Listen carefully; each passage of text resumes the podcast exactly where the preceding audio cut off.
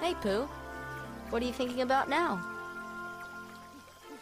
Oh, well, I'm just thinking about um, what to think about.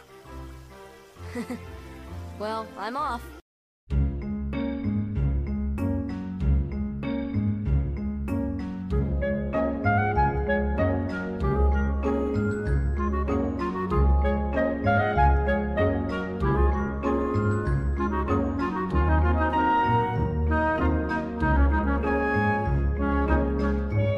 So, approximately how much of your waking moments are spent thinking about how Pokemon Platinum and Pokemon Crystal should have been switched so that it would have been Pokemon Gold, Silver, Platinum, and then Pokemon Diamond, Pearl, and Crystal? But for whatever reason, they got they got mixed up like like babies in a nursery. I didn't think about it until just now, but Oh, it's just me? maybe. Because I was thinking about it, like, well, not so much anymore, but like I think when Pokemon X and Y were revealed, there was like a really bad joke on. I'm like, well, what did they did they finally run out of colors or something? Like, first of all, no. Yep. Second of all, colors haven't even been a thing even since the second generation. Like, sure, gold and silver are colors, but they're metals. And then what is diamond and pearl? Is that supposed to be a color? Tell, tell me, what color is a diamond, my friend? Whatever color you want it to be. Mm-hmm. I'm thinking of the old Game Boy, uh, the old Game Boy Advance SP Platinum commercials, where I it's definitely not Macho Man Randy Savage, but a man who looks suspiciously like Macho Man Randy Savage, like on an all like very like white platinum kind of crystalline stage he's wearing. He's decked out Huh. in like cowboy hat. I, I don't think it's cowboy attire, but he's like decked out in like like white off white platinum clothes. I think he just dances, then he thrusts a, a GBA SP platinum in your face, and it's like, look at it, look at it. I have no recollect- recollection of this. Uh, speaking of things that haunt my every waking moment, uh, that was basically it. Welcome, everyone, to Kingdom Hearts by Heart. Uh, despite what you may assume, we are not a Pokemon podcast, but Not yet. who knows where we'll go. Uh, we are, in fact, a Kingdom Hearts podcast, and today, today, we will be covering uh, Hundred Acre Wood, which I'm sure is everyone's favorite world in the first game. Uh, so if you're new to us, uh, we, we, we like to schmooze a little, you know, some icebreakers. So usually what we do is, before we get to the the world discussion proper, we'll take a little break to talk about some games we've been playing, and then we will cover the Disney movie that the world is based on. And if you're just if you're just dying to get to that media discussion, well, why don't you just go on over and check the episode description and you'll find some handy dandy timestamps for you. So you can choose your own adventure, basically. Shiny. Yes, but if, if you're the real ones, you will you will listen the whole way through. So so why don't we uh why don't we uh kick things off and talk about what we played this past week. So what have you been playing? Uh, okay, it's actually not too hard. I was kind of panicking. I was like, what did I play this week? What did I? Oh my god, I don't. Never mind. I know exactly what I played this week. I played majority, a lot of Monster Hunter Rise. Uh, spoiler alert, it's still a fun game. But that's, I mean, Monster Hunter's good. That's really all I have to say about it. Too much. I. We've talked about this before, but I think it has been edited out before for time's sake. But I've been playing Borderlands 2 with a friend of mine. And as of yesterday, we finally gotten through the base game and all the DLCs. So I could effectively say I've Ooh. beaten Borderlands 2. Just knocking them down left and right. Well, it's funny because there's there's a base game and there's four DLCs. Uh, I mean, spoiler Yep. alert: Borderlands 2, also a very good game. It usually keeps things pretty fresh, and the writing in Borderlands 2 is it's, it's very chef's kiss. It's top notch. Let's see, that game probably came out around like 2010, maybe I wanna say- I want to say 2010, 2011, yeah. Yeah, I remember that was definitely like I'd say like top five games like for a while in terms of you know games people would bring up of like must plays for that generation. So it had it had quite a uh, quite a prestigious position. Then it like it kind of like got muddled the series with like the pre-sequel, the Tales from the Borderland, then three came out like you know ten years later. So I don't I don't know if people hold Borderlands in such high esteem as as they used to. Exactly. Yeah, I was thinking. So uh, I finished Borderlands, and then we were like, "Do you want to play something else?" So we started playing. We, we both have the Master Chief Collection on Steam, so we started Ooh. playing. through- Started a little little co-op Halo One playthrough, and I think I had the exact same thought process going into Halo CE that I did that you had just now. I was like, Borderlands and Halo, like games that when they came out were just all the rage, but I wouldn't say now they've diminished in. I would say they have diminished in value. They're not like a a, an- a fragment of an echo long forgotten. But I was thinking of like when when when was the hype for these games or these franchises, I should say, at their peak? Yep. I, I sort of I sort of ran through the process uh, basically the same way. Yeah. Yeah, So- no one no one really cares about Halo anymore. I don't think. I don't think so, really. As someone who loves Halo, I, I uh, for instance, I own like five or six of the Halo novels. If that says anything about Oh, wow. me as a person. Even now, it's very hard to get excited for Halo going. yeah, what's the next one? Is it Halo, Infinite Halo or Infinite. Five? Or are So- they the same game? No, uh, so what we had one, two, three, three ODST, four Reach, well, Reach and four, uh, f- Halo Five Guardians, and then Halo Okay. Legends is Halo Six. But they were like numbers will scare people away, so let's give it Ah, a, yeah. a subtitle instead of I a thought- number. I thought it was called Halo Infinite, It is. It's Halo Six wearing uh, somebody else's cloak. but you just said Legends. Never mind then. Halo Legends is like uh it was like an old like animation project. I don't know why I mentioned Halo Legends and not Halo Infinite. Yeah, it's it's one of those franchises where you can just slap on any cliche subtitle like Halo Halo Requiem, uh, Halo the Return, Halo uh, Halo Resurgence, and you'll be like, yeah, that I'm sure that's something. This is a bad point to mention that Requiem is an important name in Halo mm. lore. Mm. Yep, that checks out. so, I also dabbled into a little bit of Monster Hunter Rise. I I stuck to my promise last week. I checked out the demo. Hmm. So, yeah, it pretty much went exactly how I expected in terms of not having any idea of what I was doing. That sounds about right. Yeah, it's got like four missions, and they each have like different levels of difficulty, and then there's one that's specifically a training mission. Hmm. So I did that one, expecting, you know, it would train me. and it sort of did that. Yeah, I didn't really know what I was doing. Uh, I tried. So I mainly wanted to play it to try out the different weapon types, because, you know, that's going to be the main way you're playing the game, so you want to find a weapon type that feels good to you. So Yeah. Uh, at first, I used the the dual blades because I figured that would be like a pretty basic one to just come to grips with like the game as a whole. Yeah. But um, yeah, I I could barely figure out how to pull my weapon out.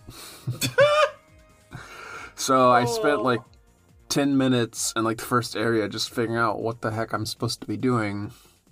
And meanwhile, the the Chad of the guide was like, uh, "Come over here, meet me." What's going Oh. on? What's the holdup? Hey, I got another tour Uh. coming in ten minutes. Master Utsushi, who I just call Kakashi at this point. Yeah, that checks out. Um, so yeah, I found that like pretty much every button does at least three different things. Not entirely wrong. Not entirely wrong. Yeah, so uh, I was like, okay, I was just trying to like come to grips with the controls, and of course the game doesn't have a button layout, or if it does, it's buried far too deep in the menus for me to find it. But uh, I was like, okay, I'll just get on my dog and ride around because that seems to be the, the the most surface level enjoyment of this game, which I can confirm is fun, especially when you activate doggy drift. Can drift. But um, yeah, I that training mission wasn't very good for coming to grips with the weapons because you fight like two monsters and then you're done, and they're like not even the big monsters; they're just the baby monsters. Mm. So I killed them, and then it's like, all right, good job, you're ready to go out into the world, and it's You're like a real boy now. Yeah, and then it's like you'll be kicked out in 20 seconds. I was like, wait, what? so then I like tried like just like fighting an imaginary enemy mm. just to get used to the weapon. And I was like, okay, I guess I'm doing something, but like I I didn't get any sort of feel of like you know how the blades work. So like, okay, cool. Yeah, that's uh, that's so. I mean, every time I mention I don't like the older Monster Hunter games, it's exactly what you just described to me. Uh, except Yep. then they didn't have training missions. It was just like the two or three hunt something, and we'll, we'll like. I think I may be wrong. I think they gave you a loadout, like you could only select certain weapons, but that seems wrong. So I'm gonna say I'm just remembering it wrong. But yes, hundred percent. Yeah, so I, I jumped back in with the second mission with the bow because I was thinking, okay, that seems like kind of an out there weapon. hmm And yeah, it seemed pretty useless to me. You have like a melee attack, and then obviously you can aim and fire off your arrows, but like it didn't seem very efficient. And then you could add like different um coatings to it, but I couldn't figure out for the life of me how to actually change them. so that was a wash. So yeah, not the best first impression. Maybe I just wasn't in the right mood for it, but yeah, it didn't really do a whole lot in terms of winning me over. So I can then I tried that. YouTubing like, you know, like weapon guides, Monster Hunter Rise, and I checked out like a few different videos and it seemed like all of them were basically comparing Monster Hunter Rise to Monster Hunter World and like assuming that you would already know about the weapon and then just kind of explaining what's new in Rise as opposed to like Oh, being actually beginner friendly. so I'm like, "Ah, how do I play you? the the game plays you. You don't play the game. Yeah. There is, I think the channel's put out two videos so far. I think Hunting Horn and Longsword. Uh, but the best, and this, I guess this is for you, and this is for anyone else who's looking to get into Monster Hunter. Uh, the name is Arekkz Gaming, and they do a weapon workshop series of videos, which is literally from the ground up. What does because it's meant to be an introduction and also a tutorial for those who want to learn it. But it's basically weapon do this because every weapon obviously has its like its unique mechanics, and here Mhm. are here are your moves. Here are your most efficient combos. Oh, that's another thing. Uh, mapping the uh, consumable item to why is just completely unacceptable, if you ask me. Because I kept wanting to draw my weapon, because that's the weapon button, but instead I would just drink one of my finite potions, and I was like, great. when when Rise came out, two of my friends, one who's a newbie and the one who played World, but she hasn't played in a while, uh, they that they did that for a while. They'd be, oh damn, I just drank a potion by accident. So Yep. Uh, you're not alone. The noobs and the veterans. Uh, I think I did that a, a few times during like the first week it came out. Ugh. Yeah, so, yeah, I don't know. It, people say it's quote unquote beginner friendly, but to me it seems like it's beginner friendly in the sense that you need to buy the game and then start playing in order to start figuring out. But like, if you're just considering it, like you won't know until you're actually playing the full game, whether it's for you or not. So My first thought is people could say it's beginner friendly compared to other games, and I can say that Yep. much. But like, yeah, you still wouldn't give this to. I mean, the game's for eighteen. I was about to say give it to a child and they'll understand. You give it to a thirteen year old. I mean, they could potentially, but the, yeah, the game Mhm. doesn't do a great. It. I mean, it, it explains the wire bug, which is the new mechanic. It explains like pick up, you know, birds as you run around. Pick up poop to make other things. Pick up bones, and you know, yada yada yada. But it doesn't explain your weapon combos. Mm-hmm. Yeah, so, So- like like I was saying about the videos, like the the demo itself, it felt like it was geared toward people who play Monster Hunter and just explaining what's new in this game versus here's how to Mhm. Monster Hunter. So I might try it again, but definitely bumped it down the priority list. Oh, Um, hundred percent. because I finally finished the Final Fantasy VII remake. So I'll just I'll just slap a big old spoiler warning. Uh, I mean the game is a year old, but it's you know I'm sure many people like myself were just you know waiting to play it or you know didn't have a PS4 or whatever. So yeah, again check that video description for the timestamp. Oh yeah, skip to either what the world, the skip to the Winnie the Pooh movie, or skip to us talking about Hundred Acre Wood. I guess if you do not care for Seven remake spoilies. Yeah, so yeah, I'll just jump into the story stuff because gameplay, my opinion, hasn't really changed. But um, yeah, so I got the ending, and I, I I don't know if I'm missing something, but like I didn't really understand what I was supposed to be shocked about. so then I, I, like looked it up because obviously there's a million like story breakdowns what the ending didn't tell you about Final Fantasy VII remake. Seven seconds till the end. Yeah, so that's one thing. But like I guess like the the main sort of takeaway is that Zack may or may not still be alive. because the little puppy on the poster looked different. well, what do you what do you think about that? oh, I, oh, I'm so literally. I was prepared to say like just anything, and then you mentioned the word Zack, and now my heart is literally in my throat because I am very happy. Don't give me hope. And I'm. I mean, I mean, you, you perfectly don't give me hope. Okay, I'm gonna attempt to be human. It may or may not work. Zack Fair is best boy, and I do love Zack Fair very, very much. The the prospect that Zack is still alive fills me with a lot of good and happy emotions. But the fact that it potentially also uh, means they could add some stuff to Zack's story that's complete and utter BS, or something that kind of ruins Zack, because I think Zack's final stand is also very, very uh, not in the original game because it's a it's a very poorly animated cutscene, but at least in other medium like Crisis Core, it's Right. a very big and pivotal moment for the character. So the fact Yep. that that moment may not exist anymore in- in this potentially weird alternate timeline also fills me with existential dread. I'm like I'm like at both sides of the emotion spectrum right right now. Uh, Yep. At the I, same I got that vibe from a lot of people when I was like reading about people's thoughts on the ending. Oh, But but yeah, the little the little snack bag with stamp on it because I guess for those who don't care about spoilers or for those who may not remember when we're going through this sec when we're getting to the Sector Five reactor, um, I think it's uh, it's either an Avalanche member or I think uh, Biggs does it. They like paint uh, a picture of Stamp and you gotta follow. Barret says you gotta follow the nose and he's like a little beagle. And then in Zack's when we see Zack's final stand, I, I don't even know the, the breed of the dog, but Stamp looks different, and we, Yeah. we've only seen him in beagle form. So potentially, we think that I don't know. My brain's starting to fry again, but Yeah, in my head, I was just like, could it not just be an older design in the same timeline?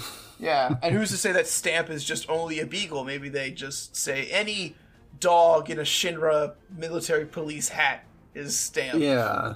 I mean, they did very deliberately kind of like put it in like the foreground of the shot. So, like, they definitely wanted to draw attention to it. But, like, do we know definitively, like, is this supposed to be like something's amiss? Or is it just, yeah, like Nomura's messing with us? Like, kind of teasing us? Oh, Nomura, that sick bastard. Uh, I feel like it's the first one. Like, it's definitely like, uh, Okay. it's almost uh, a Hideo Kojima. Uh, God, the euphemism I want to use is not Yes. age appropriate, so I won't. But it's very incredibly on the nose if this is the direction we're going. It's like, hey guys, hey, hey, hey, look at that. Isn't that neat? Hee hee hee. Yeah, because then it was followed by like the shot of him walking past Cloud and Aerith, which was also like that was like kind of like a big tip of the hat, like, hmm, something's happening. Yeah. And then let's see the other sort of main like plot points, or I guess questions are Sephiroth might not be Sephiroth. so there's like the weird hooded guys, which I I don't remember them from the original, but apparently they're supposed to be Sephiroth clones.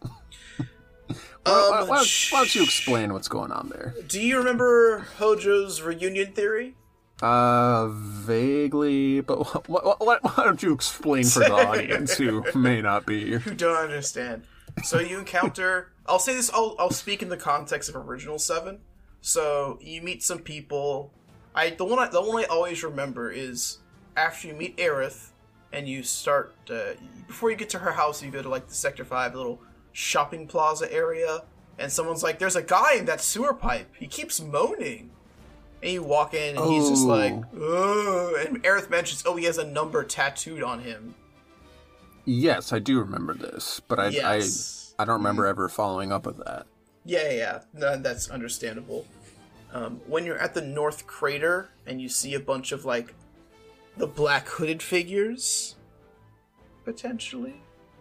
Mm, nope, Ringing- not ringing okay. a bell. Okay. um, but yeah, so like the guy in the guy in the sewer, is a Sephiroth clone.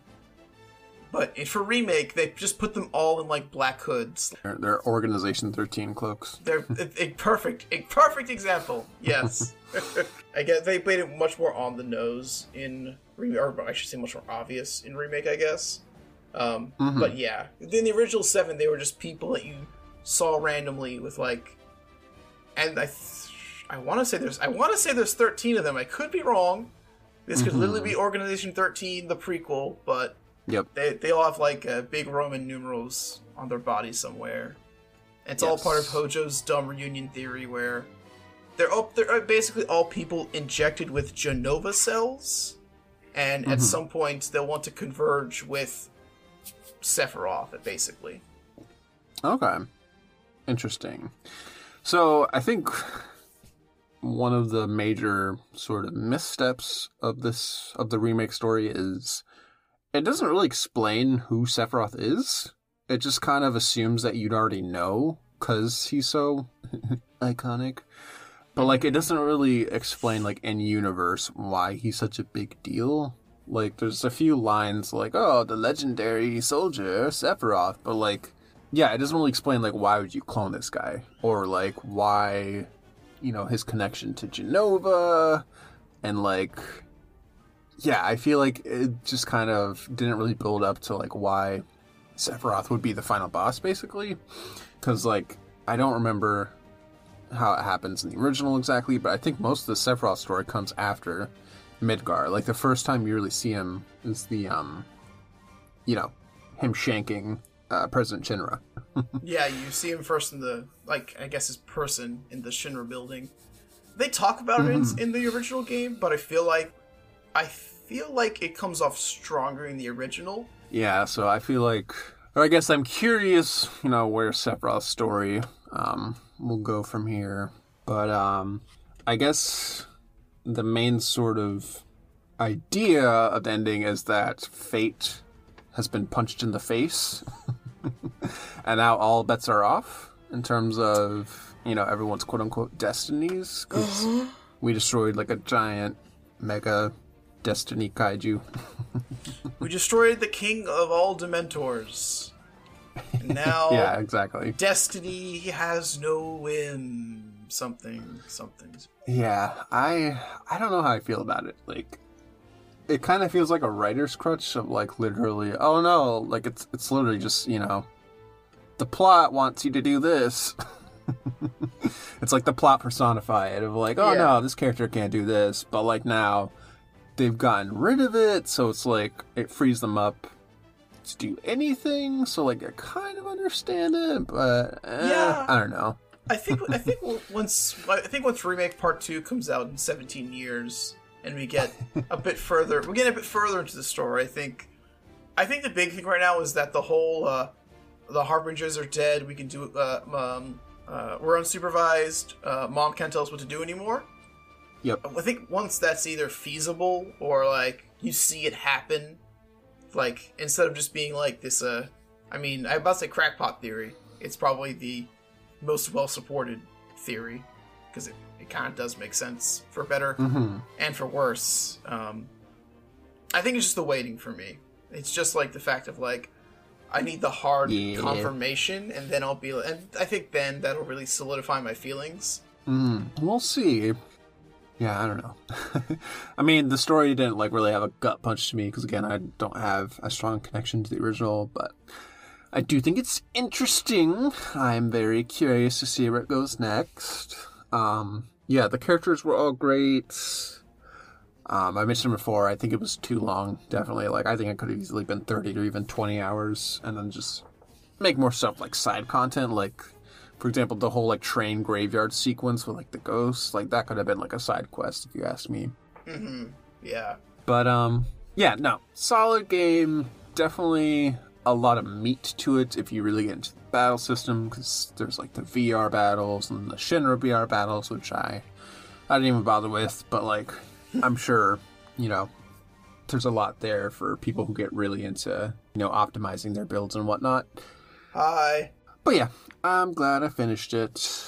But uh it turns out it was not the Final Fantasy because I then moved on to a little game called Final Fantasy IX, which uh, I'm just so excited to play and then talk about, but I will try to keep it brief for this first conversation because I know we're definitely over the limit with um, the remake talk. But um, yeah, I started my Final Fantasy IX playthrough, which has been like a calendar event for me because I specifically wanted to wait it. Let's see, I played it for the first time about two years ago around this time of year.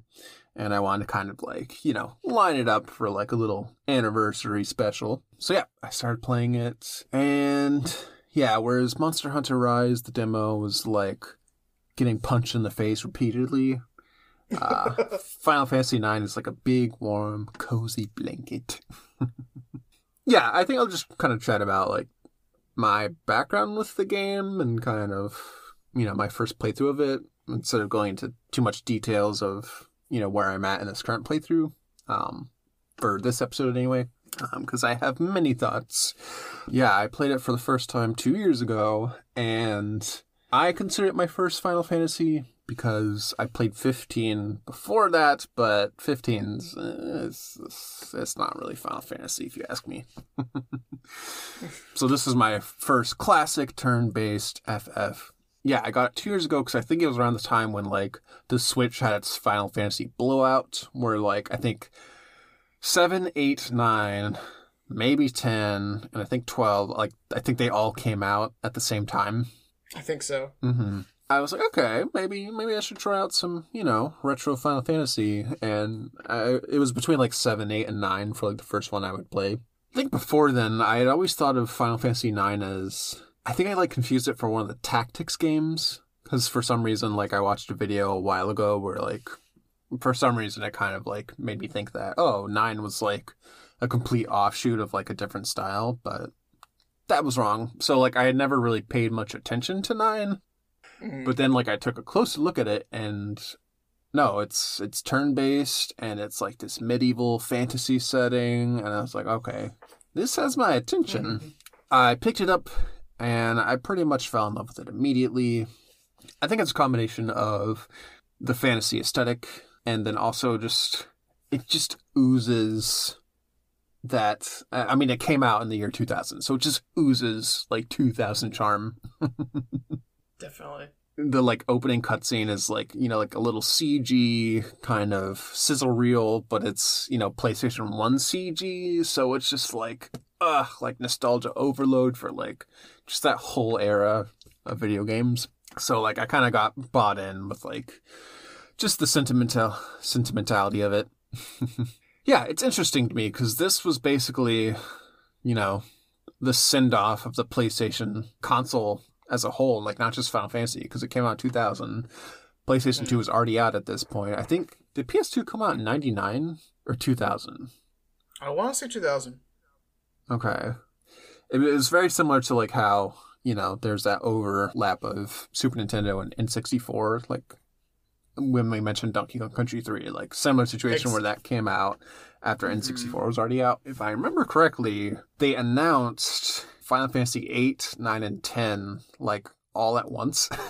or maybe it was just 9 and 10. But like which is just crazy to think about. Like, could you imagine if Final Fantasy 16 and 17 were announced at the same time? Just like, because we 2020. can. Yeah.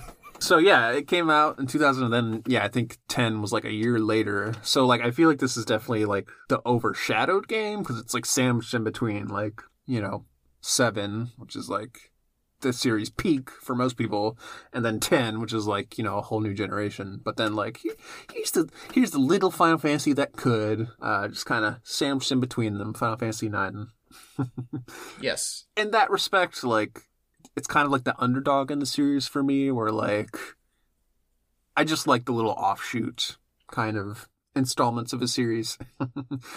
I compare it to Wind Waker from Zelda, where it's a kind of a drastic shift in style, where it's much sillier, it's much more cartoony, and there's like a greater sense of adventure to it, which is just checking all the right boxes in terms of my vibe check. hmm Yeah, I mean, I could keep gushing about it for you know the whole episode, but basically, if you haven't played this game and you and, and you like turn-based RPGs, or if you even have an interest in turn-based RPGs, you know, stop what you're doing, stop listening to this episode, go buy it, go play it, come back and rate us five stars for such an such a wonderful suggestion.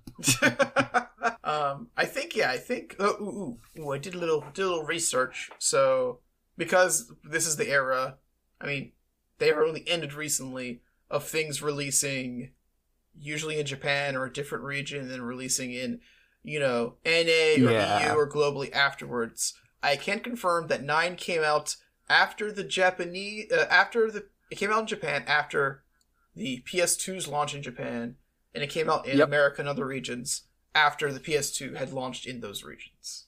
Got it. Okay, cool. So it is the very in between uh, stepchild, but I always refer to nine as uh, everybody's favorite Final Fantasy game they just haven't played yet. Yes, yeah, that's a perfect description of it. I'd say. It's kind of like how I like. We've seen very little Final Fantasy 16, but I think the idea going into nine was very similar to how going Yep. into 16 because we had six was literally about technology and magic, or technology sort of usurping magic. Then we had 7 and eight, which are definitely sci-fi junk, sci-fi, sci-fi fantasy uh, junkets, and then nine kind of brings it brings it back now, y'all.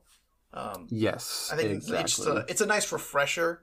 So that's why I'm excited for 16 coming out because it's we're going back Yep, to same. it's it's the exact same pattern of uh, sci-fi, sci-fi, sci-fi, and now let's, let's take it back a little bit. Yeah, and even like just like the general aesthetic of the game, it's I guess you could say it's steampunk, although what is that even supposed to mean anymore? Exactly. But like the game world itself, like you can you get this feeling that it's like on the cusp of like old and new in terms of like it's got this old world charm of like all the like cobblestone fantasy villages and castles, but then there's like all this new technology emerging. So like it's kind of like in itself a metaphor for like, you know, the end of the PlayStation and then the beginning of the PlayStation 2. It's just so good to me. I'll stop gabbing about it, but I'm curious what your experience with the game is because you're you're something of a Final Fantasy fan yourself. I really like nine. I need to go back and replay nine. I replayed it when it came out, and I, I think I replayed most of it around. I was in high school, so it might have been around 2010, possibly 2011, but that's still 10 years ago. So I think a replay Oh, wow. is uh, is in the works. I think. Yes, cue that up.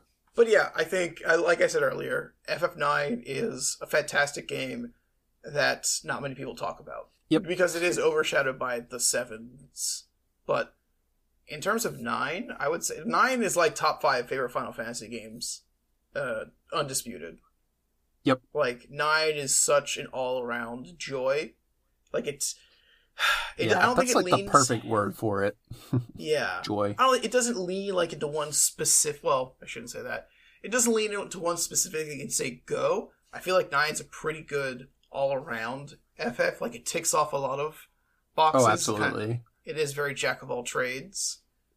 Like you get Yeah, your- I I think the reason why I sort of gravitated toward mu- toward it so much is um the combat system is actually really simple. So, like I explained with my remake playthrough, that like I just get overwhelmed with options when there's like all these different materials to combine, and I had the same experience with original seven, where like it's it's really cool and I appreciate it, but like that's just not quite how I like to play. But yeah, nine's pretty straightforward in that you know it's a turn-based combat system, and what you see is what you get. So like the main sort of thrust with nine is um, all your abilities are tied to your equipment. So basically, the game encourages you to switch up your equipment a lot so you can learn new abilities. Mhm. Which to me, like, yeah, that makes sense. New equipment, slap it on, learn the ability, swap it out. And then it like appeals to my like, you know, completionist, like checkbox ticking half of my brain. so yeah, it good. Play Final Fantasy IX, everybody. Yes, I'll, I'll never forget my first time playing. so yeah, I I will have much more to say about it over the next few weeks. I just I'm about twelve hours in. I just finished quote unquote disc one, um, okay. so that's about a quarter of the way through. But yeah, next week I'll I'll get more into like the characters and the story and all the like nitty gritty stuff of what I love about it. But Definitely. this is just a PSA of I'm very happy to be replaying it, and yeah, I think everyone should definitely experience this game. Um, and fun fact, I think it's I think it's the highest rated Final Fantasy on Metacritic. Hmm. So yeah, okay, I'm gonna I'm gonna tear myself away from just talking about Final Fantasy Nine, and I guess we'll talk about Winnie the Pooh. I was about to say where I feel like when it comes to Winnie the Pooh, there's a it's the it's the perfect world for an extended game corner because Exactly. there- there's uh, uh, there's some little niche parts of uh, Pooh Bear to talk about, but other than that, our our uh, our chubby little cubby is uh, isn't really stuffed with fluff this time around.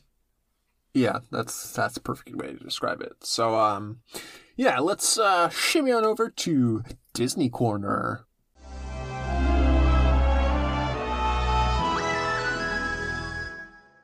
There's there's a whole uh, buffet of Winnie the Pooh on Disney Plus, but I think we both watched the many adventures of Winnie the Pooh in 1966. Seventy seven. Oh, well, I got the you know multiple of eleven part right. Yeah, But, uh, exactly. Yeah. So uh, I think you explained it's it's basically like a collection of shorts, or was it made from the ground up, like from start to finish, like all the different segments? Because it does kind of It's like transition in between. Yeah, it's the it's the Digimon movie of Winnie the Pooh. Okay. so it's uh, I guess no, I'm not going to explain Digimon the movie to everybody. No, I refuse. Uh, it is three. It's three. Uh, it, it's three specials, like three like twenty to thirty minute Winnie the Pooh uh, featurettes, just Yep. strung together. So I think it's what it's uh, Winnie Pooh and the Honey Tree. It's uh, Yep. Winnie Pooh and the Blustery Day, and I think yep. it's Winnie Pooh and Tigger, or Winnie the Pooh and Tigger. So there, yep. there are three actual separate like. My, my first instinct is to say shorts, but they're not shorts because they're like yeah basically a mini movie. but they're three exactly. that are they are, they're released separately. I think. Well, to say '66, I think uh, Honey Tree came out and actually in the year '66. Yeah, uh, maybe that's all, like, where it came year, from. They're all years apart though. Like Honey Tree was late '60s. I want to say Blustery Day was late '60s, early '70s, and then the third one would have been like mid 70s. Yeah, because if I remember correctly, I think when you check the journal entries in KH, like different characters have different debuts. So I think I don't think Piglet appears in the Honey Tree because I remember while I was watching, I was like, "Oh, I'm surprised it took this long for Piglet to show up." Exactly. But yeah, I think I think he first showed up in the Blustery Day because I can distinctly remember like that little section of The his journal entry in the journal. Mm. Yeah, Yeah. Okay, so Honey Tree was 66, Bluster Day was 68, and Winnie the Okay. Pooh, okay, Winnie the Pooh and Tigger 2 is 74. And then they just Okay. compiled them all in 77. So yeah, you mentioned there's like the little transitions and the, the little vignettes between to try and kind of stitch some sort of narrative. hmm Uh, the nice thing is though, but they lean into the this is a storybook Oh very yes. hard because literally the, there, there's a narrator. He talks to the characters, especially on these small like these little vignette snippets of like we're going to try to make these three specials come together as one cohesive story. Yep. But also, it's a storybook, so we're gonna bounce around basically.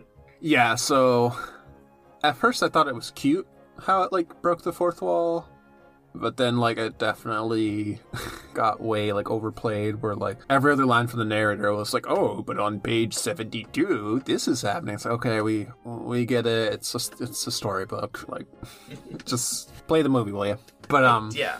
I liked it, but then yeah, it did start to get old. It was probably like a literally the midway point of the movie. I'm like, the narrator's starting to say on this page yeah. very often now. So like, what's Yeah, like come up with a new joke. on? Mm-hmm. There was there's one line from Pooh. I think it was in the first segment, but he like made a joke like, I think he like called out to a character or something, and then he's like, "Oh, like, haha, he doesn't show up until the next page," or like, he won't show up until the next chapter, or like something where like Pooh himself called attention to the fact that it's a storybook, and it was like very jarring to me. I was like, "Wait, Yeah. what did he say?" Ugh. So yeah, let's see. I I made this the mistake of watching this like right before bedtime, so I definitely fell asleep for the last 10 minutes. And by last 10 minutes, I mean the last 20 minutes. But you But- missed all of Winnie the Pooh and Tigger too. I didn't miss all of it. I missed most of the winter segment. I was about to say probably missed the, the like, I guess the second half of when Yeah. it turns to winter. Uh, to Yeah, be fair, but- I watched this after I got home from work on Friday, and I also fell asleep at the end of Honey Tree. So I had to, I, had, I like, I like woke up after like 10, 15 minutes, and I was like, oh, I, let me backpedal to the start of Blustery Day. yeah, if, if anyone has, you know, trouble sleeping or like, you know, dozing off at night, like just go back to these old school Disney movies and they will knock you out. so yeah, Winnie the Pooh is an interesting Disney property because yeah, it isn't really movies so to speak. Like when it is, it's like it's not even really a movie because like the story is so low stakes. It's just Winnie the Pooh. so mm-hmm. yeah, this is like a weird amalgamation of like different, sh- you know, not shorts but shorts. Yeah, it's like hard to like really explain like what a traditional Winnie the Pooh story is. Yeah. Yeah, it's just the characters hanging out. Really, it kind of surprised me like how the Winnie the Pooh in this movie is very different from like what you think of when you imagine Winnie the Pooh in terms of like a Disney character, where like he's much more eh, like watered down. Basically, like I imagine him as like just like all the merchandise of like Winnie the Pooh, the lunchbox, Winnie the Pooh, the Valentine's Day cards, Winnie the Pooh, the backpack. Of like, it's just you know the image of the cute bear who's like really inoffensive. But like when I was watching this movie, yeah, I was surprised. He's like he's kind of a jerk, and he's very sassy. He's pretty self-centered, yeah. Yeah, like there's a part where I think it was in the Tigger segment where Rabbit's kind of like trying to come up with a plan of like how to get Tigger to stop bouncing. And like Pooh's just sleeping the whole time. And Rabbit's like, "Oh, are you even listening?" And then Pooh's like, "Yeah, yeah, just just keep on going. Yeah, I don't I don't whatever." And then he just immediately goes back to sleep. And I'm like, "Pooh, can you can you focus?" no, not allowed. And also, it was kind of jarring because I'm 99% sure he has the same voice actor as Kaa, or is it Kaa? Yeah, Kaa the snake from Jungle Book. Uh, So, like- Pooh. Yeah, so like you kind of hear him as you know a villain basically. it's interesting looking at you know how he is in this movie and then immediately going to Kingdom Hearts. Also, you're right on him being Kaa. You're 100% right. God, and I gotta back. I watched Jungle Book, but which Jungle Book do I watch? Well, let's see, back to Winnie the Pooh. Yeah, I mean it was cute. I like this style of Disney animation, uh, like this era, I should say, because it's like very scratchy. Like I think of this, uh, 101 Dalmatians. I think the Aristocats, but like they have this like very sketchy look to them, where like the characters' outlines are like you know kind of messy. You know what I mean? Mm, yeah. Yeah, like gives it this like interesting personality of like grungy Disney, which I kind of appreciate. what was what was your favorite segment? My favorite segment, I would say, I love uh, Piglet's house. Basically, the whole Piglet introduction. I think, in terms of like, this is the moment I like. It's uh, Mhm.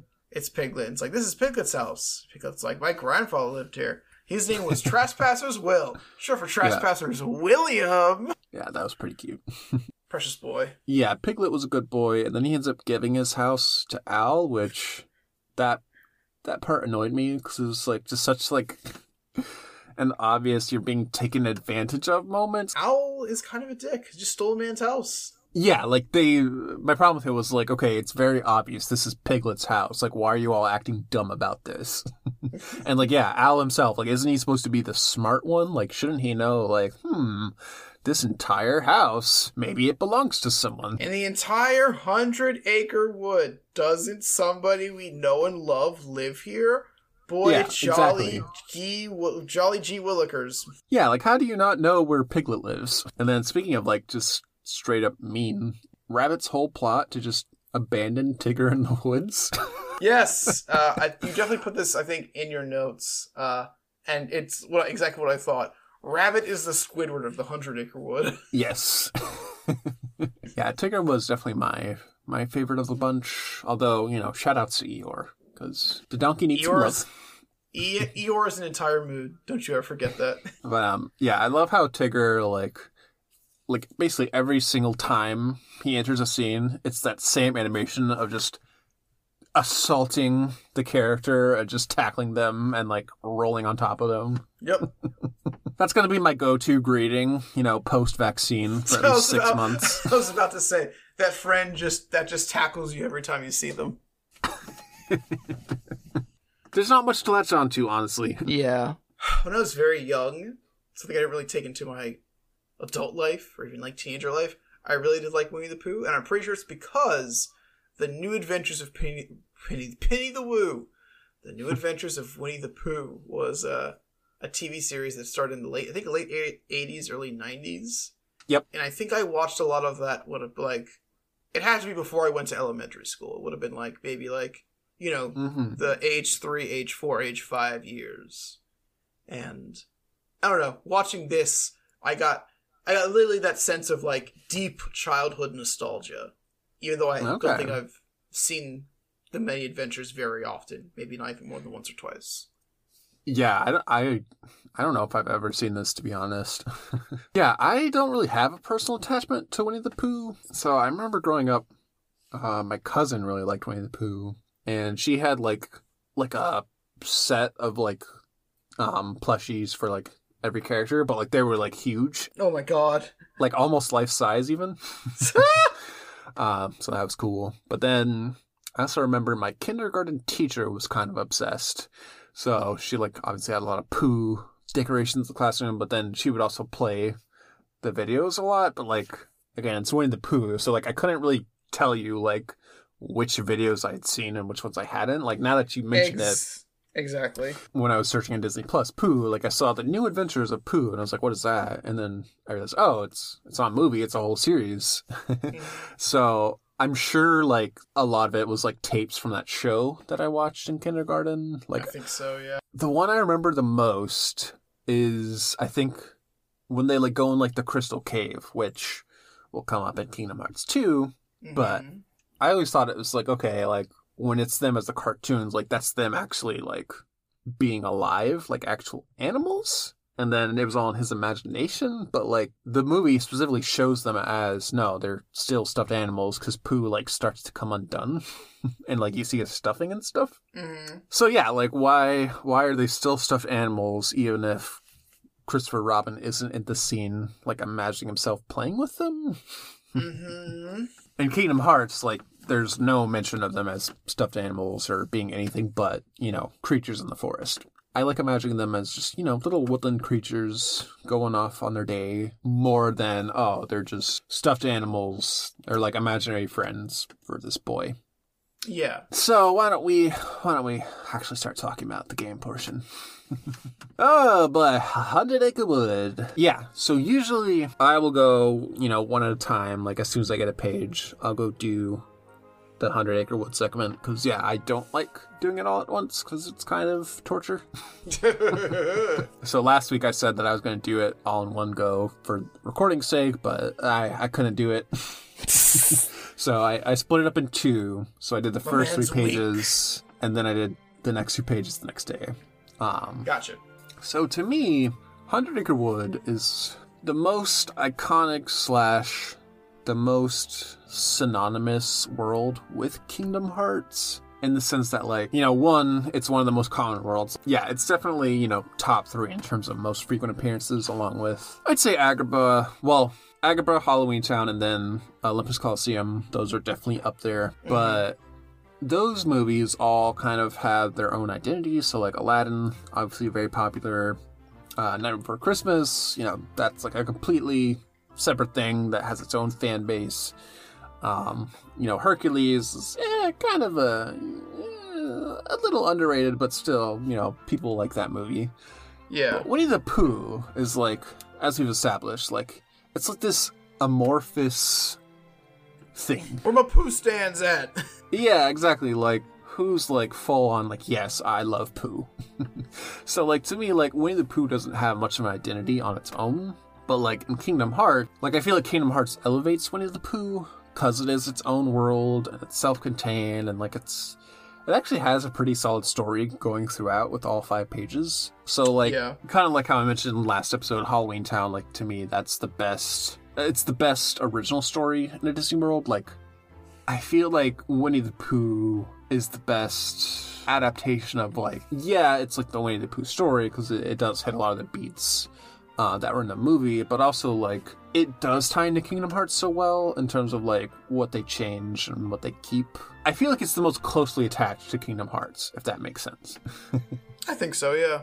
Makes sense to me. to me, like Winnie the Pooh, like this particular incarnation, like it couldn't exist without Kingdom Hearts because, like, yeah, it's just like a jumbled mess of like different stories and whatnot. So, like, Kingdom Yeah. Hearts kind of like ties it all together. It's like one whole. Here's a Winnie the Pooh experience for you that's like satisfying. Mm-hmm. Yeah. Especially thinking back to because Winnie the Pooh is, I think compared to every franchise we've seen so far, Pooh is like, I would say the most. I would. I'd be. I'd be bold to say the most far-reaching, but there's just so much Winnie the Pooh content. I don't, I, I feel like, like, oh, I want to watch Aladdin. I oh, I want to watch The Night Before Christmas. You know, there's never really like mm, I'm gonna watch. I'm gonna watch all the Winnie the Pooh movies, but everyone's Exactly. seen Winnie the Pooh. There's no one who's like, mm, who's this dumb little bear? Yeah, like I feel like they do a good job of yeah taking all these separate parts and figuring out okay how can we make this into a video game level basically, and on paper I think they did a good job, but we'll we'll get into the nitty gritty of it. but like you know if you do love the Pooh characters and if you just want to sit down and like experience a Pooh story from start to finish, I think Kingdom Hearts is a great way to you know basically be in literally the Hundred Acre Wood world and interact with these characters. In that sense, I think it works really well. But yeah, let's just let's just get into it. so I do think it's clever how you know they took the minigame approach because when you see like oh Winnie the Pooh is gonna be in Kingdom Hearts, like I remember when I was little, I just assumed oh it would just be like a regular world, you know, the Heartless and whatnot. So like I imagined like Tigger would be a party member. you know, uses his bounce attacks and his little tackles. All right, Disney, I need you to redo Winnie the Pooh and give me violence. Make it happen. But no, they they took a different path and they made it a uh, uh, a, a pacifist world. So yeah, instead you get a you get a minigame collection, and yeah, it even goes as far as to change the attack command to hit, just to really you know hit the point across that it's you know this is it's a family friendly world. Exactly. Yeah. So you enter the book, and yeah, it's it's just a book. It's not a world. It's you know like a world within a world. And Sora says, "Screw you guys! I'm going in alone." apparently. Or maybe maybe the the book only chose Sora to be the mm-hmm. avatar of Winnie the Pooh. well, yeah, he's he's very much the Christopher Robin analog, which I think makes a ton of sense. Yeah. We need a human boy. This world won't work. Yeah, and then I, I think it's funny. I got to imagining like, okay, well, what if Christopher Robin was in the world? And then I just imagine like basically Sora and Christopher Robin, you know, getting jealous of each other and like vying for Pooh's affection. no, I, I I'll get you more honey, Pooh. No, I will. Meanwhile, he sits in his fat castle. yeah, exactly. He just plays them against each other. Mhm. So yeah, once you enter the world, so there's two little mini areas even before you get any torn pages. So there's like I don't know, like the meadow where you meet Pooh, and you get that little intro cutscene where Pooh's uh think think thinking, Yep. and he's like, "Oh, I'm just trying to figure out how to say goodbye to Pooh." Have you come to say goodbye to Pooh too? So yeah, somehow Sora immediately figures out like, "Oh, this cute animated bear." Like this is Pooh. He's like talking about himself in the third person. Mm-hmm. You'd think that the scene would like go like oh like well i'll help you find pooh and then like then they'd like go off and do some stuff and then they realize oh wait you're pooh got it but instead sora's just immediately like okay no got it you're pooh i'm, I'm, I'm not gonna go along with this yeah. Wait, you're Winnie the Pooh? Always have been. my favorite part of this cutscene is when uh, pooh like resigns himself to his fate basically of disappearing and then it cuts to sora with just this like death stare hmm Yeah. and he's just like staring at Pooh, and I just imagine him thinking to himself, like, "Ah, this poor, strange, disturbing little bear. but for some reason, he decides he'll go along with it, and he's gonna hang out with Pooh, and many adventures ensue. Let's let's just go through it page by page. So. We got Winnie the Pooh and the Honey Tree, the Honey Tree minigame. So, All right, here we go. I guess before we get to the torn pages, uh, the uh, the narrator in the room, the uh, the ex I wouldn't say existential dread, but we we've talked about because I went back, I think to episode one, and I was listening to episode one, and we mentioned a lot of characters that know something's up. Like we've talked about, we've gone we've been to Yes. Atlantica. Uh, we talked about how King Triton knows there's a keyhole. He knows there's a key bear in Halloween Town that they knew about the Heartless, or you know, they know they know to call them Heartless, and like, where does that knowledge come from? The fact that Yep. Owl is totally aware that they are in a damn storybook, and he's like, "Hey, kid, I know you want to play with this dumb bear, but uh, you gotta find some pages. yeah. it's been a book this entire time." Yeah, he just feels like an NPC instead of like an actual character in this world where, yeah, he's very much the tip giver. Mhm. So, yeah, when he has that little dialogue of like, oh, go find the pages to see what happened next, it feels, you know, very much like saying the quiet part out loud. Of like, Exactly. oh, okay, thanks, Owl. It's like, you know, if you're in Disney World and then, you know, the actual owl mascot like was like, "Oh, you're looking for the bathroom? It's over there." He's also very much the uh, Kaepora Gaebora analog. yeah. Um, so if you don't know, Kaepora Gaebora is the obnoxious owl in Ocarina of Time. You know, everyone's hating on Navi for being annoying and like constantly bothering you, but uh the owl is way worse in terms of just stopping you dead in your tracks and giving you like two minute explanations Oh, 100%. way too frequently. yes, every meme about Kaepora, G- Kaepora Gaebora is on point because that and he appears in other Zelda games too. But Ocarina is the most infamous of here. I'm going to land here. I'm going to bob up and down. I'm going to give you an explanation that you need to hear. And at the end, I'm going to say, "Do you want to hear that all over again?"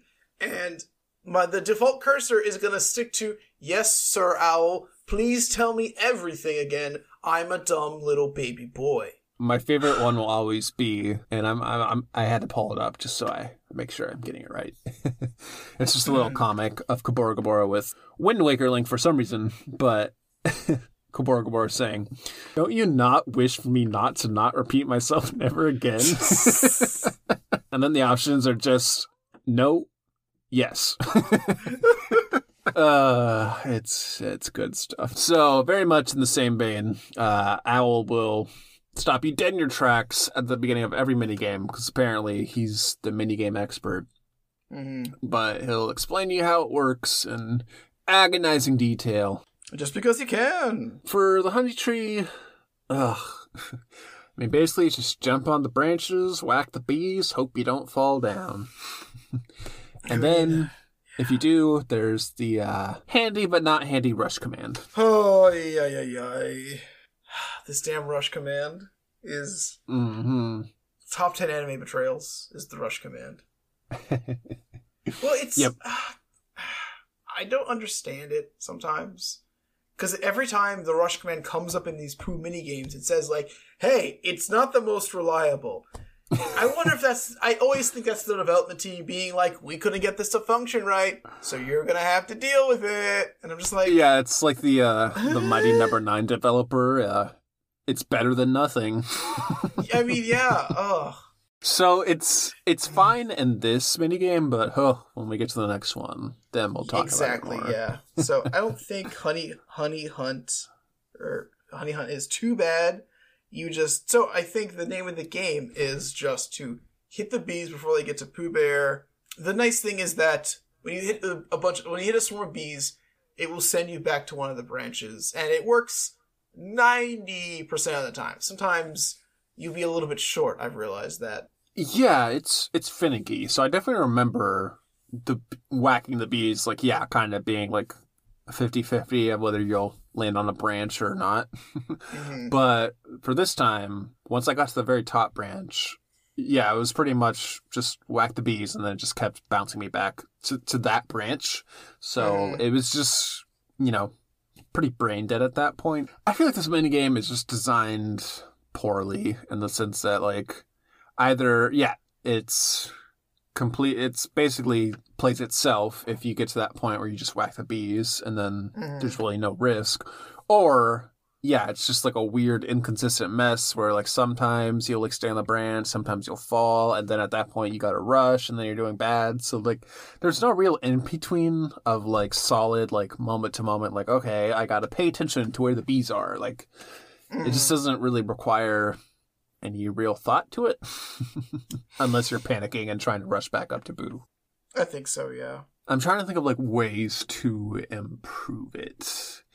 And I think it would require I mean every minigame would require like basically taking it out of the actual in-game engine cuz like all the KH1 games are played out like exactly how they would if you were, you know, in the overworld. Like it's the same like platform controls and it's just, you know, how Sora usually Yeah. plays, but I feel like you would need to like switch up the controls to actually make it fun. Exactly. I'm thinking. I'm trying to think. The only the one that comes to mind is an engine would be Jungle Slider a bit because you're you're sliding along. It's not like you're not sort of running around in like the same manner we've been playing the entire game. Yeah. But I think Exactly. that's one of probably ten plus mini games. I guess I guess the swing mini games also kind of like a unique action, but that minigame also sucks, so It's it, yeah, it's one it's one button press. yeah. The game. okay. So yeah, Honey Tree is eh. I always thought that if it were a world, the keyhole would show up like in that hole in the tree. Pooh would just be eating honey and being, and then he eats so much honey that he discovers the keyhole. And Yes, like, he's exactly. like, "Ooh, what's this?" But then he like immediately switches attention back to the honey and be like, eh, whatever. Uh huh. So that's my headcanon. Um, once you complete this page, you will get Nature Spark, which is the Bambi summon gem, which The boy. I don't have too much to say because obviously, you know, get a chance to use a summon during Hundred Acre Wood, but I can tell you from my experience, I never really used Bambi, so Bambi though. Yeah, he's he's fine. I'll I'll I'll, I'll use him next episode, so I'll have more to say then. But Okay. all right, so moving on over to um, uh, Rabbit's house. The Hundred Acre Wood world is weird to me in that, yeah, like we mentioned with the mini game, it's just the whole world is inconsistent in terms of what you can and can't do. So specifically, usually when you come into an area, for some reason you can't use your abilities. So like you can't dodge roll, you don't have high jump, you can't glide once you get that. So like you just have Sora's basic move set for whatever Yeah. reason. and then it like switches back and forth at like inexplicable times. So I don't understand it. My first thought is to prevent the player from breaking the world. But like you can use them in the mini games, and you think that would be the one spot where you would take them off. exactly. So, ugh. it doesn't make any sense. None of this makes any sense. All right, so we're at Rabbit's house, and yeah, pretty much beat for beat from um, the Rabbit story in the movie, where Pooh's fat ass uh, plugs up Owl's or Rabbit's house, which it just drives me nuts. That why didn't you just go through the front door? There's a door right there. But even before then, uh, one little fun thing to point out is well, two actually. Um, if you pull up the uh, the vegetable patches, you'll get some some nice little items. I got an elixir too. I don't think I got anything. Well, I don't think I got anything big this time around. Yeah, I think it's you know chance based, but you know Mm, it is. check it out. And then also, if you go into the mailbox, you'll see a very familiar letter. So, yeah, it's just straight up the same exact letter that the king wrote for some reason. Oh, money? Yeah, like if you go in first person, like it'll like it'll say like from the king or like have like a very obvious like Mickey identification on it. Mm. So for some reason they couldn't come up with a brand new letter texture.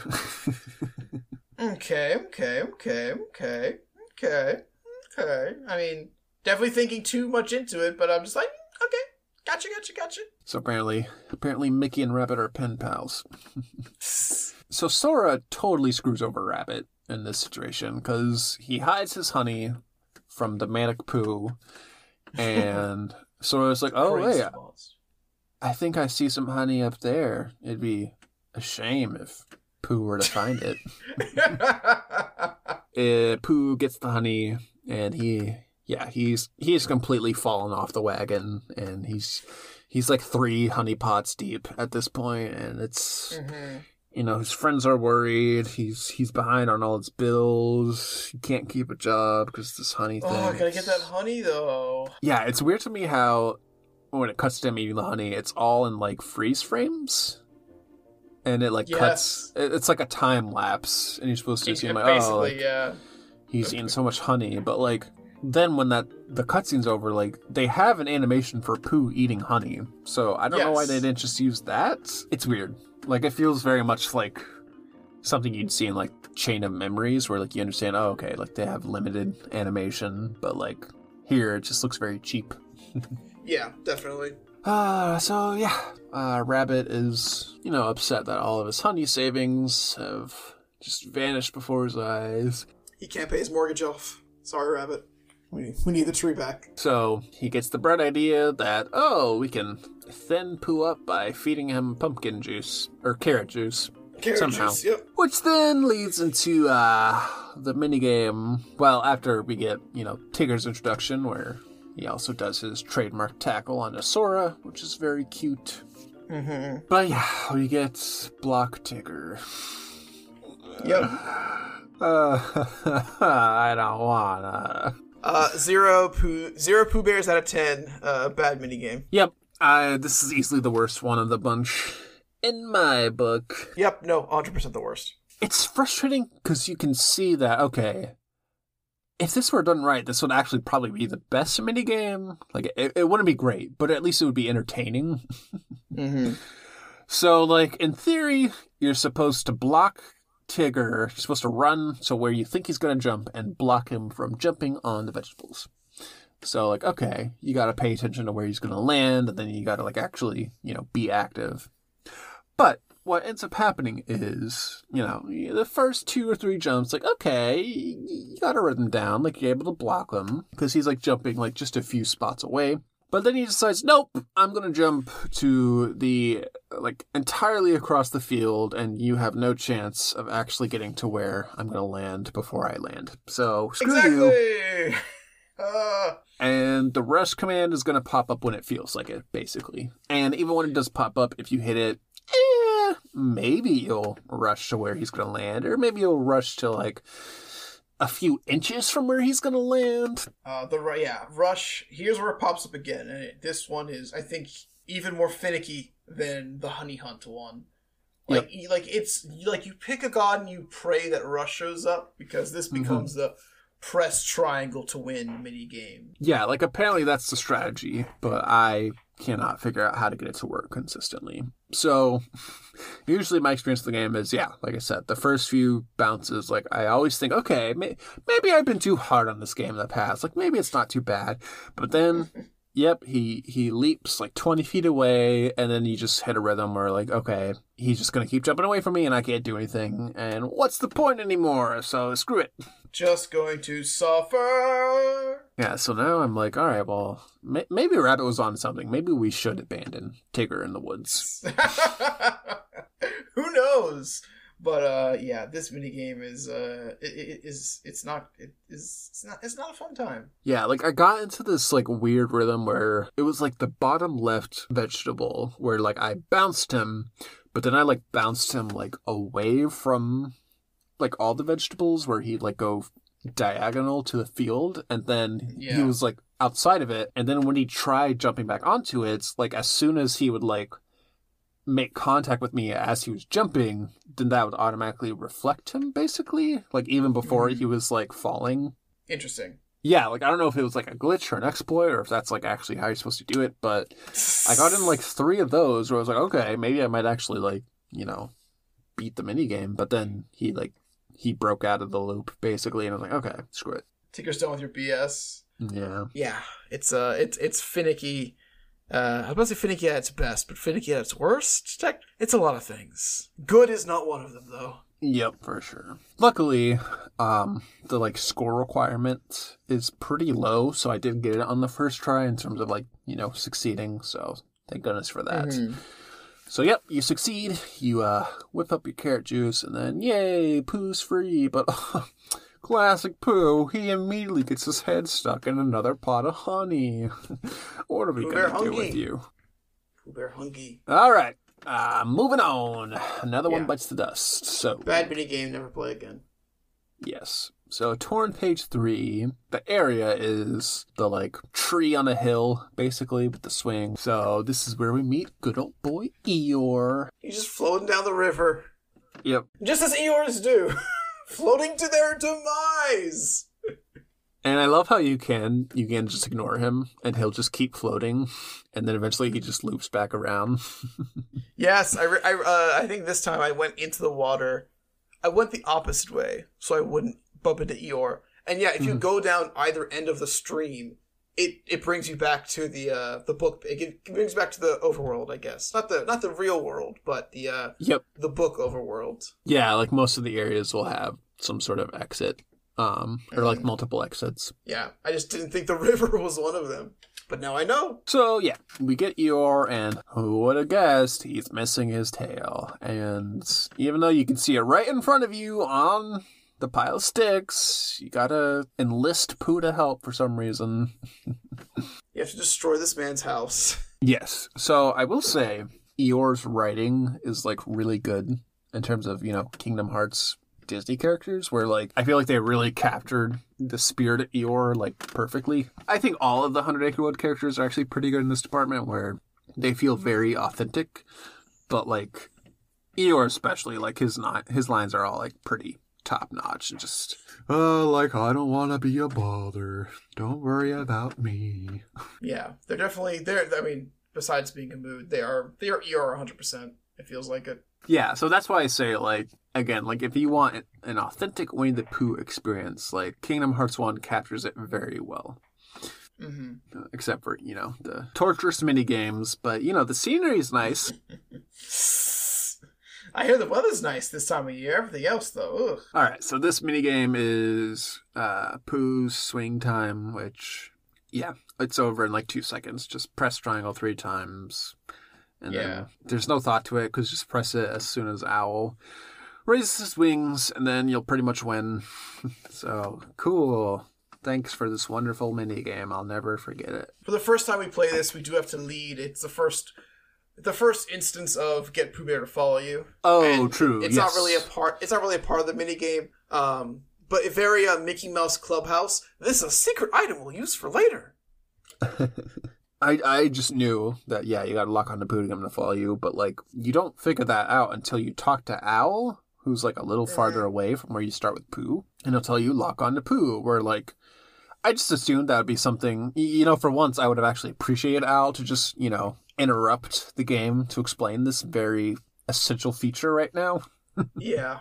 He's like, no, you have kid, you gotta learn by yourself this time. Yeah, apparently. But um yeah, target Pooh and then for the love of God, avoid those honey pots.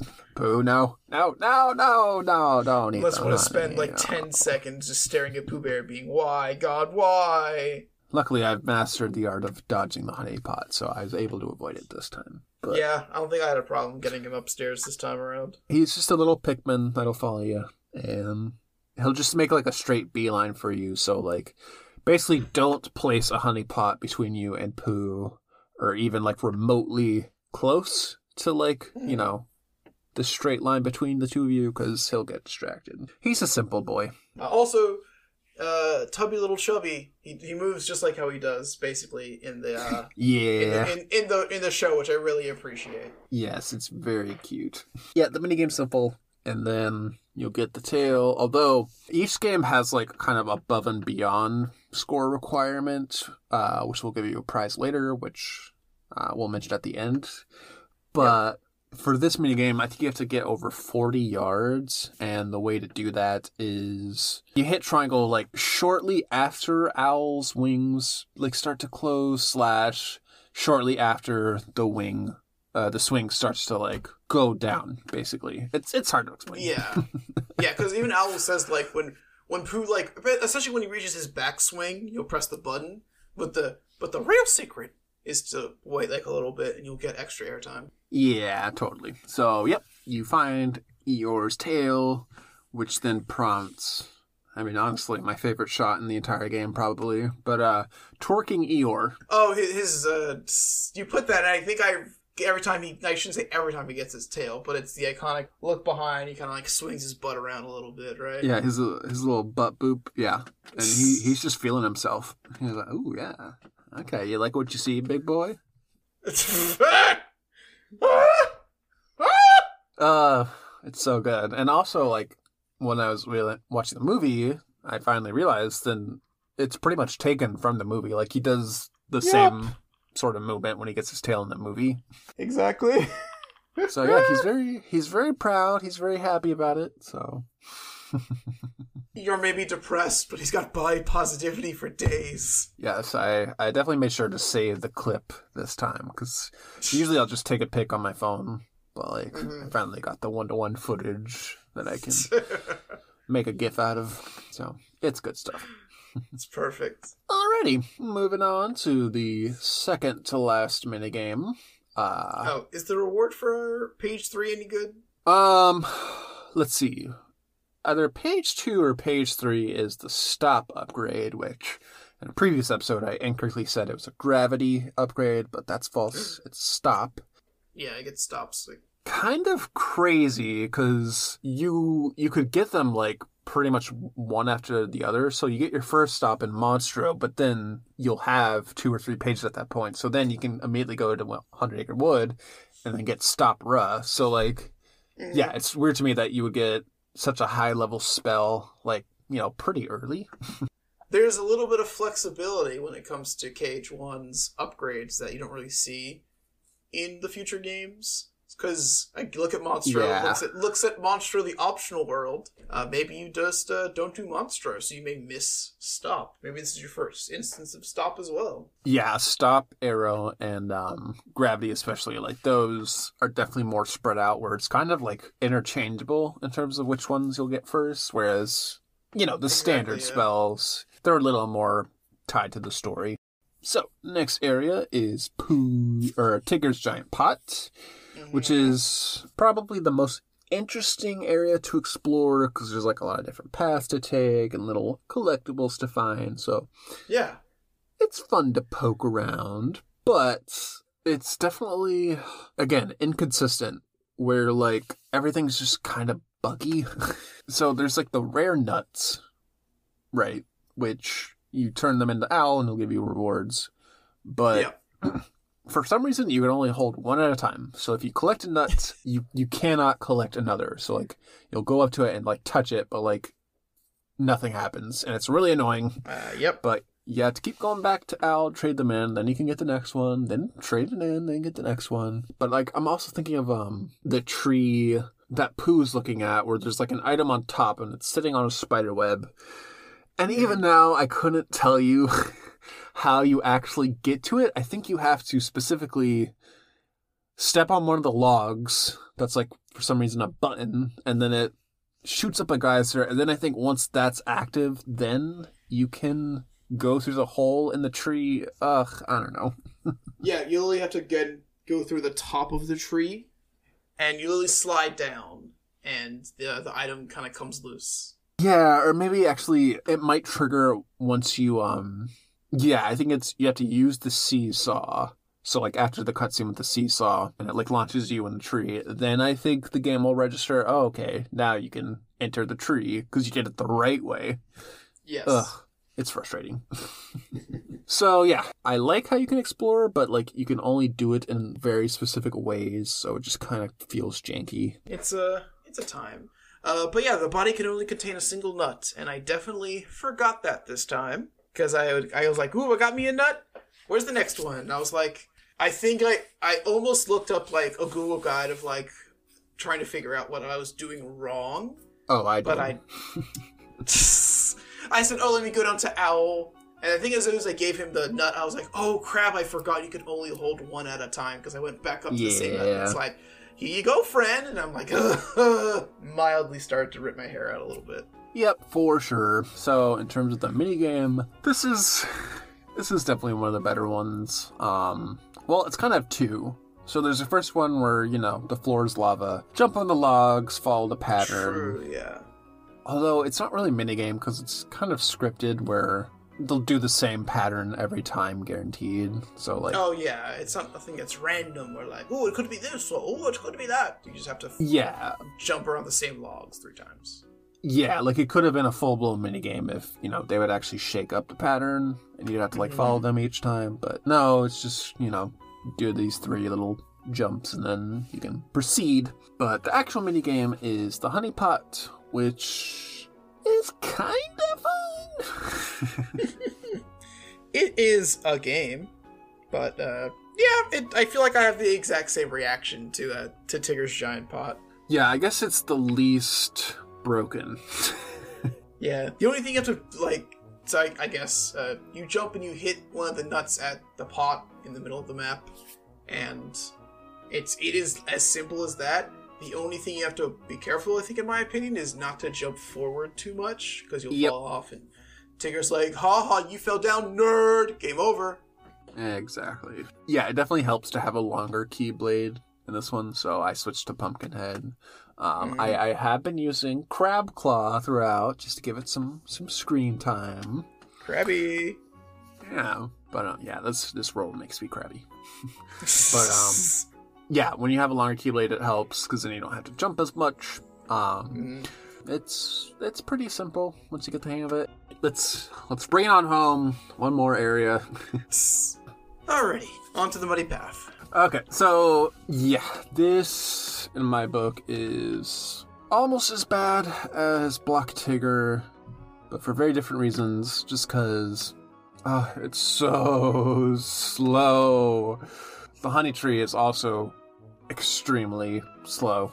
Because again, you're basically just waiting because there's not much to do once you actually get to the top, and it's like I think two Exactly. minutes. But yeah, this one took me like four minutes to get through. Hey, that's uh, that's a subpar four minute speed run. What are you talking about? So you gotta you gotta find a Pooh's friends. And I mistakenly thought that you needed to bring Pooh to each friend first. But no, you just gotta bring him to Piglet. Everyone else you can find on your own. So yeah, I mean it's kinda cool how there's like, you know, different paths you can take, like the log and stuff. But yeah, it's just getting Pooh's lumpy bum to follow you and then really long cutscenes of him either floating up on flowers or climbing over the log, and it's just oh my god, make it stop. Especially because he gets distracted so easily. So like, I think it happened like two times where like I got him up by the log, but then I like triggered something else. Then he thought that was his cue to like go back down. Then I had to go Oh follow him. Oh, no! It's just agonizing. I mean, yeah, you can't even really call this a mini game so much as it is an exercise in patience. and learning not how to kill Pooh Bear. Mm-hmm. Because yeah, it's not like the characters are hidden particularly well. Like it would be one thing if you know there were multiple spots, and much like you know the hopping minigame, if like there was different patterns each time, where you'd have to go and check. But no, they just they're kind of out in the open, the same spot every, every time. It do be like that. Yeah. I don't think it's. I, I think it's definitely slow. Um, I think I. I guess it's offset personally for me because there are these. There's so many things to do. Mind you, it is. Once you know the pattern, you know the pattern. Nothing changes really. But I feel like just because it's a. It's a it's a touch of exploration. I don't think it's as bad, personally. Um, do I enjoy it? I think a little bit, but I wouldn't say like, mm, this is piece de resistance. Uh, my life is complete. But I think Mhm. just just because of the fact you get to kind of platform and you get to traverse a little bit, it does it does kind of get me going okay. to that to, to that degree, I can say. But I I did mess up this time. Uh, the the log did screw me up. I completely Mhm. forgot how to uh, get rid of the spider web and then plug it up. I think you only have to do one or the other. Actually, you can either shoot down the bee's nest or um, fire the spider web. But either way, you're destroying nature. Exactly. I I hit down the beehive and he, Pooh still turned around because the spider web was still blocking the way. Well, it might have been you had to target him in a very specific way to get him to climb on top of the log instead of through it. Oh wait wait, you can get him to go on top of it. Hmm. I have Yeah. always gotten Pooh Bear to go inside the log. Okay. Yeah. Interesting. That's what happened. Yeah, if you, uh, I couldn't even tell you how to do it, but if you target him particularly, he'll like climb up. There's like a little kind of incline for him to go up on the log, and then he'll he'll straddle along it. Hmm, the secret Pooh Bear whisperer we are. Yeah, Okay, I yeah, I've always taken him through. So I guess yeah, things I did not know. yeah. Once that's done, you get the gang back together, and then finally, this this wild ride has come to an end. So we cut back to the uh, the tree on a hill, the one tree hill, if you will. oh boy. And to me, this is probably the most satisfying, I guess you could say, ending cutscene to a Disney World where you just really get a sense of like, you know, feeling the sense of your accomplishments of like bringing all Pooh and his friends back together, and it's sweet, and you're all bonding, and you're hanging out under the starry night, and everyone has their little lines about how much they love each other. Ah, it's so good. We're all friends. I'll never forget any of you except for when I do. Cut to KH2, but it's neither here nor there. yeah. So yeah, like I said, like story, like level design, character writing, like all that stuff in Hundred Acre Wood is, you know, pretty solid.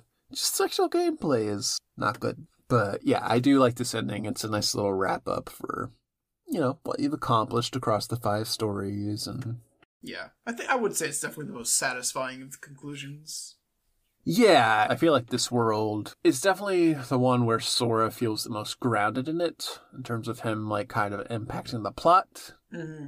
Which is, again, why I mentioned earlier, like, this feels the most synon- synonymous with Kingdom Hearts. Like, because, yeah, it's not like the characters have a story of their own. Like, the story happens because Sora is there, but it's not like he Yeah. overtakes it. Like, they, you know, they, they balance each other out, they complement each other.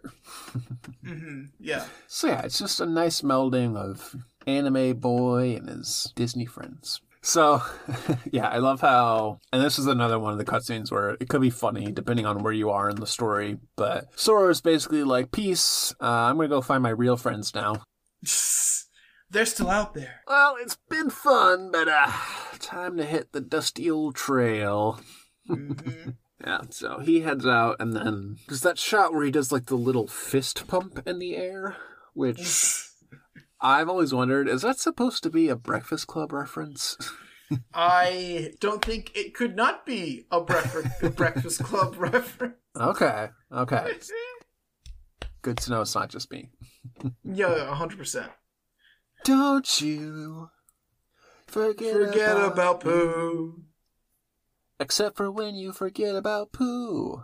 And then he forgets, forgets about, about you.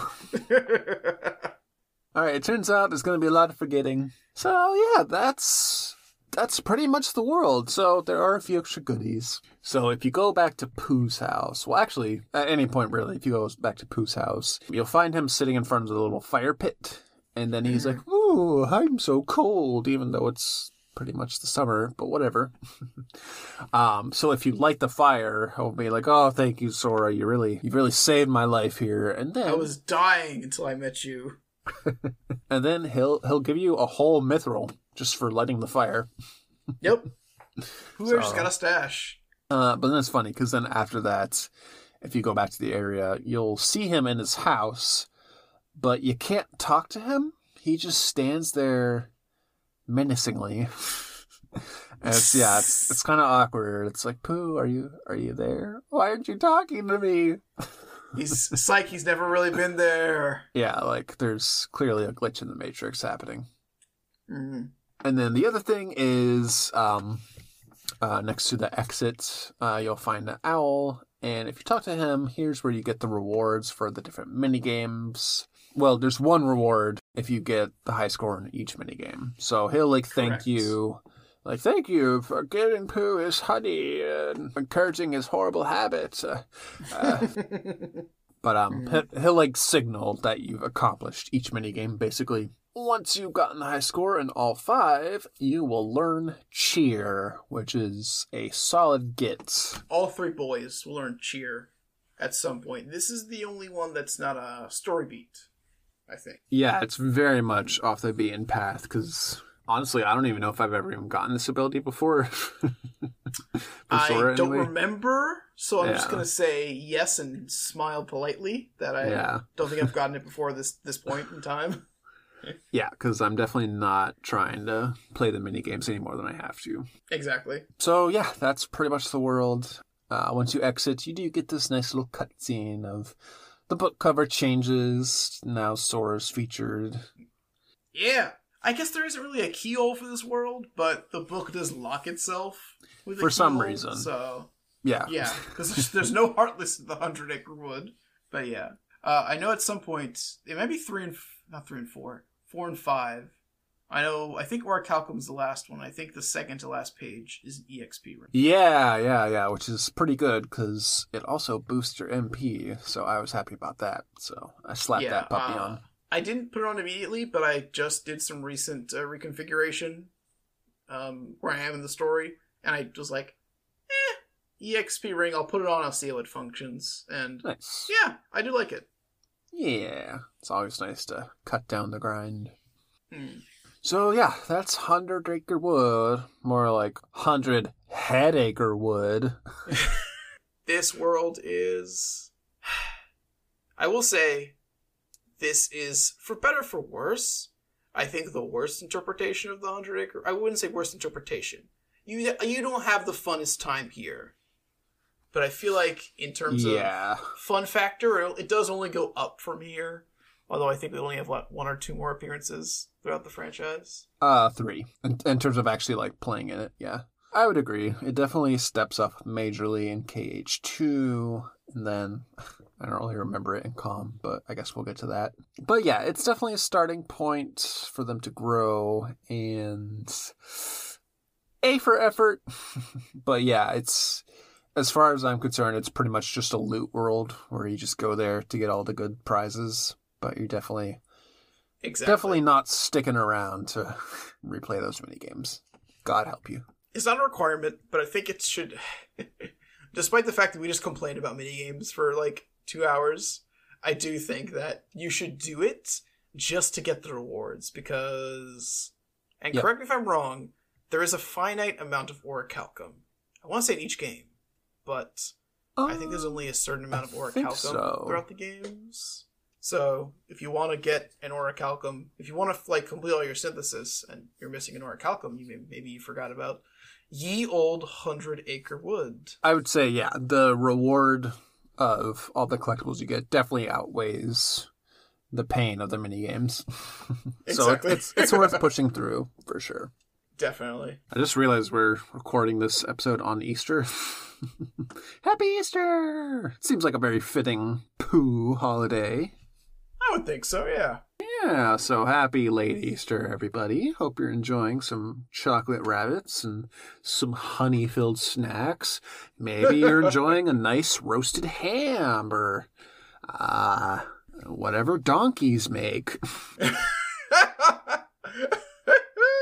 But that has been another episode of Kingdom Hearts by Heart. We made it. Good job, everyone. We can breathe now. So, next week, we will be covering Not Neverland, which will be our final stop on on the Disney marathon. So, yep.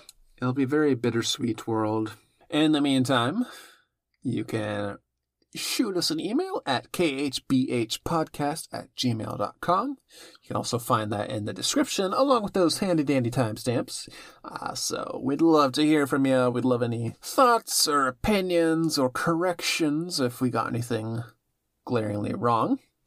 Definitely. There are as as I was revisiting the older episodes. Well, thank you so much for listening, everybody. How, just biologically, how can Pooh just down an entire pot of honey? Uh, it's because he has uh, no soul or no stomach because he's just made of fluff. Yeah, but then like wouldn't that just mess up his like entire biological system? Like if the honey is just gunking up and all of his stuffing, like how can he even move around? God only knows. Yeah, that that bear ain't right. Alrighty, we will see you next episode. To the Gummi ship and away. Woo! Bye bye. Bye.